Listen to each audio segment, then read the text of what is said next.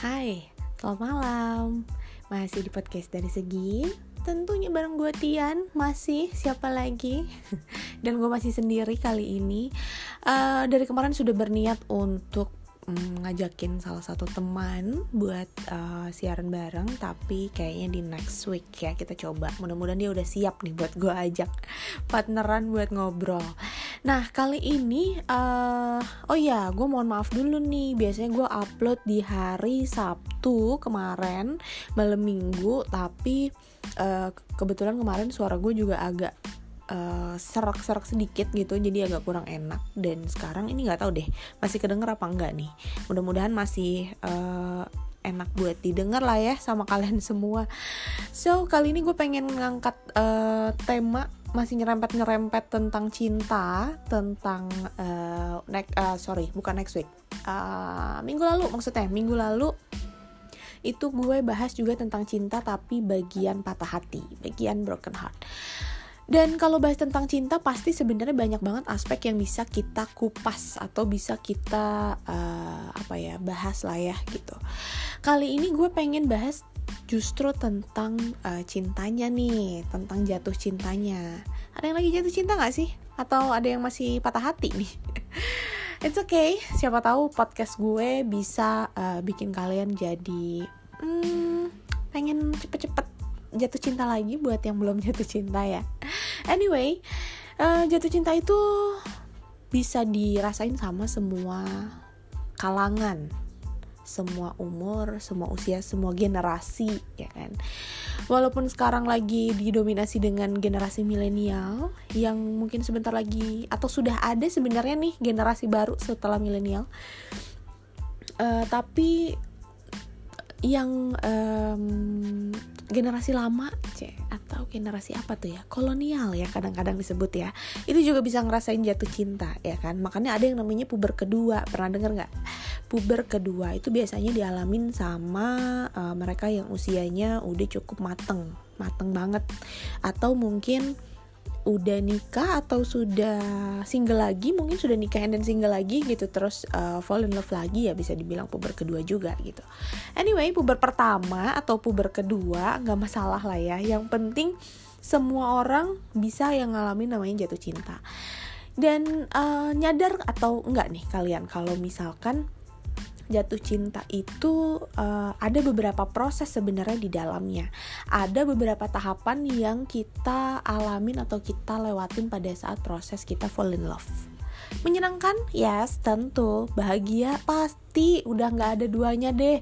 Serasa dunia milik sendiri belum berdua karena baru jatuh cinta kan ya. Kalau udah jadian ya baru milik berdua.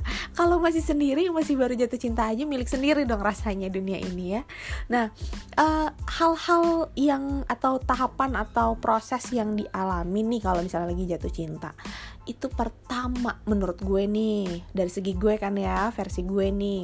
Yang pertama tuh kita uh, tertarik atau interest nih sama orang terus uh, sama gebetan lah ya kita seneng ngelihat dia terus ketemu padahal cuman papasan atau misalnya uh, ngelihat statusnya ngelihat fotonya atau ya intinya dalam hal-hal yang bukan kapasitas atau bukan intens uh, intens lah waktunya gitu. Cuman sekelibat cuman misalnya kita komenin uh, postingannya dia terus dia respon senyum doang atau apa pun itu juga bisa bikin jadi kelepek-kelepek nggak sih kalau lagi jatuh cinta segala macam juga bisa jadi terjadi ya kan? Nah yang pertama tadi adalah kita tertarik.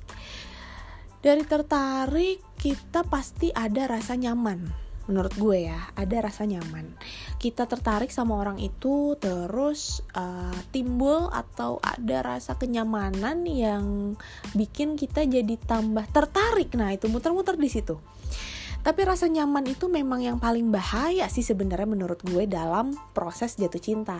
Sebelum kita sadar kalau kita lagi fall in love, itu yang pertama itu dulu. Kalau kita nggak ada rasa tertarik dan nyaman, belum tentu sih kita bisa jadi jatuh cinta sama orang itu. Nyaman di sini juga sebenarnya macam-macam. I mean kita bisa nyaman sama everybody, kita bisa nyaman sama teman sendiri, kita bisa nyaman sama orang yang baru kita kenal atau emang yang udah kita tertarik dari awal uh, bahwa ini rasa nyamannya beda nih gitu kan. Nah, rasa nyaman ini kalau misalkan ternyata setelah kita mulai kenal, mulai deket, mulai sering ngobrol, intensitasnya mulai tinggi gitu untuk komunikasi, rasa nyamannya makin nyaman, ya udah makin dalam lah itu sih rasa tertariknya itu. Akhirnya kita jadi mulai suka atau mungkin ada yang sadar ada yang nggak sadar kayaknya kita suka sukanya ini ternyata berbeda berbeda ini misalnya kayak um, kita sama temen atau sama sahabat juga kita suka kan. Suka tuh berarti karena kita ngobrol nyambung nyaman bisa curhat bisa ketawa-ketawa bisa senang-senang bareng sedih bisa bareng-bareng juga. Kita juga suka dong. Kalau nggak suka kita nggak mungkin bisa temenan lama sama mereka. Nah tapi kalau udah nyamannya beda sukanya ini jadi suka beda juga nih gitu. Kita jadi lebih merhatiin banyak hal tentang orang itu gitu nggak sih kalian? Nah dari suka terus biasanya muncul dorongan pengen PDKT mau cewek mau cowok gue rasa akan sama. Pasti walaupun cewek punya dorongan untuk yang namanya PDKT terlebih kalau ceweknya tipenya agresif nih gue nggak ngomongin siapa-siapa gue ngomongin diri gue sendiri kan again ya dari segi gue. Uh, gue termasuk tipe yang agresif kalau suka sama orang. So ya bisa aja gue juga memancing untuk PDKT mungkin lo juga ada yang kayak gitu. Ini tahapannya seperti itu yang yang uh, gue coba observe ya gitu. Nah, ngomongin PDKT, ini sebenarnya masa-masa yang paling indah dari tahapan jatuh cinta. Sebelum si jatuh si jatuh si cinta ini jatuh and then ditangkep sama sasaran kita. Proses PDKT ini adalah proses yang paling harusnya lo nikmatin banget. Kenapa? Karena di masa-masa PDKT ini semua tuh masih terasa sangat indah positif menyenangkan cacat ataupun kejelekan ataupun apa pun tuh nggak kelihatan. Coba deh kayak gitu nggak? Ya pada saat proses jatuh cinta uh, apa namanya PDKT pada saat proses PDKT semuanya tuh terasa baik gitu. Semuanya tuh terasa luar biasa. Apa pun yang direspon sama si gebetan kita itu kayaknya sesuatu gitu kan. Aduh sesuatu. Lagi inget Syahrini gue. Nah jadi uh, semua yang dia respon padahal mungkin kalau kita dalam kondisi biasa aja atau sebenarnya kita cerita sama temen nih kita curhat sama temen sama sahabat kita dan sahabat kita juga ngerespon mungkin sebenarnya sama responnya. Karena dia sahabat kita ngerasanya ya udah oke okay, menenangkan gitu kan. Oke okay, terima kasih uh, apa curhat kita didengerin gitu. Tapi kalau kita curhat sama gebetan sama PDKT kita itu rasanya jadi ya ampun responnya luar biasa ya responnya bijak banget. Responnya aduh bikin gimana bikin adem. Lah itu kelebayan itu mulai muncul ya. Gitu gak sih? Nah jadi pada saat masa uh, eh, PDKT ini sebenarnya masa yang harus dijaga sih kalau menurut gue. Karena um, pada saat proses ini tadi gue bilang bahwa rasa bahagia rasa senangnya itu nggak ada dua deh nggak ada yang bisa ngalahin. Itu udah pasti. Nah lagi masa PDKT juga pasti uh, lagi seneng-senengnya buat ngabisin waktu bareng. Pengennya berdua atau pengennya jalan pengennya ketemu pengennya teleponan pengennya chattingan chattingan zaman dulu ya. Sekarang apa ya? Whatsappan lah ya sebutannya. Whatsappan misalnya atau mungkin yang pakainya line ya chat di line lah atau dm dm lah komen komen apa pun itulah pokoknya yang bikin kita ada interaksi sama si gebetan. Nah bahkan kita juga jadi rajin banget nongkrongin atau stalking uh, sosmednya dia nih ditongkrongin aja ada updatean apa siapa tahu ada updatean yang nyerempet ke kita siapa tahu ini dan itu. Pasti jadi kayak gitu. Tapi it's okay gitu dan memang itu prosesnya kayak gitu dan itu menyenangkan. Dinikmati aja guys. Nah hmm, kita juga jadi lebay juga sih kadang-kadang ya kalau misalnya kita lagi jatuh cinta atau lagi PDKT jadi pasang status tentang cinta terus tiba-tiba jadi bijak bijak yang uh, apa ya dunia ini menyenangkan pokoknya gitu kan. Terus dengerin lagu-lagu cinta. Kayaknya setiap ada lagu yang ada kata-katanya pas gitu. Uh jadi langsung pengen dijadiin status kata-katanya atau uh, pengen dikasih lagunya nih buat lo dari gue gitu-gitu gak sih? Ya ampun. Gue jadi ketawa-ketawa sendiri ngebayanginnya tapi orang lagi jatuh cinta kayak gitu sih. Ya. Dan mood jadi bagus. Itu yang paling uh, penting tuh sebenarnya dalam proses ini. Yang paling bikin lo semua harusnya jadi nyaman ataupun enjoy your time gitu dengan proses yang lagi kalian jalanin itu adalah mood jadi sangat bagus.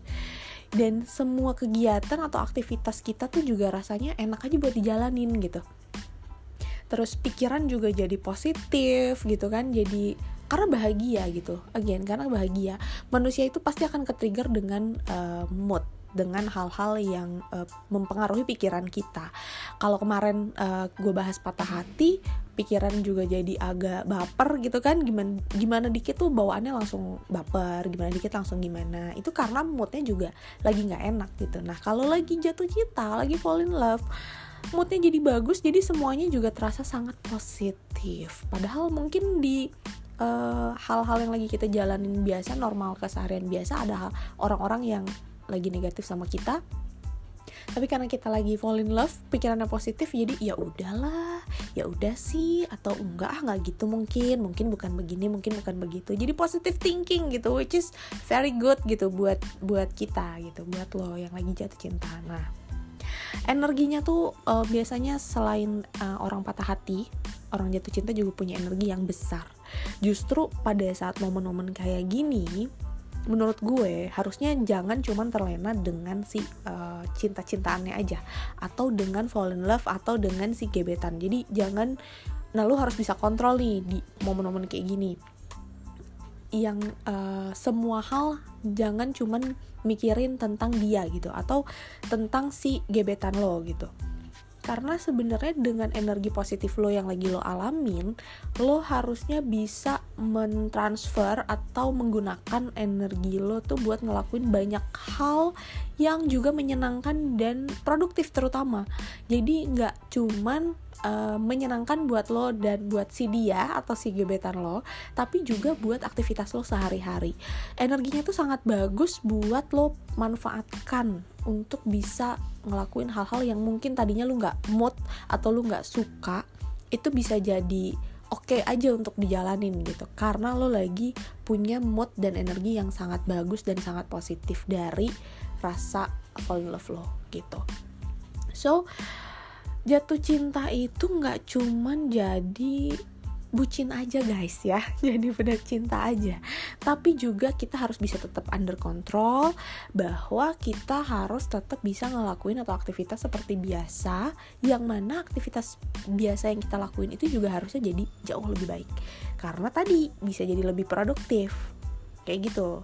Jadi manfaatin energi lo sadar woi sadar bahwa kalau lo lagi jatuh cinta oke okay, pengennya mikirinnya dia doang pengennya pergi sama dia pengennya teleponan sama dia dan sebagainya. Tapi inget lo hidup lo tuh bukan cuma tentang gebetan lo itu. Iya kalau jadi ya kan? Kalau enggak nanti jadinya dengerin podcast gue yang minggu lalu deh.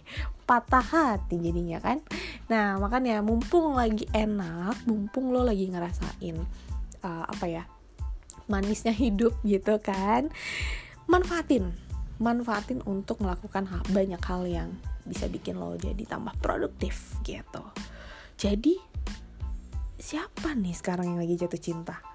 Atau masih single and very happy aja? Nggak apa-apa juga. Yang penting kuncinya itu happy.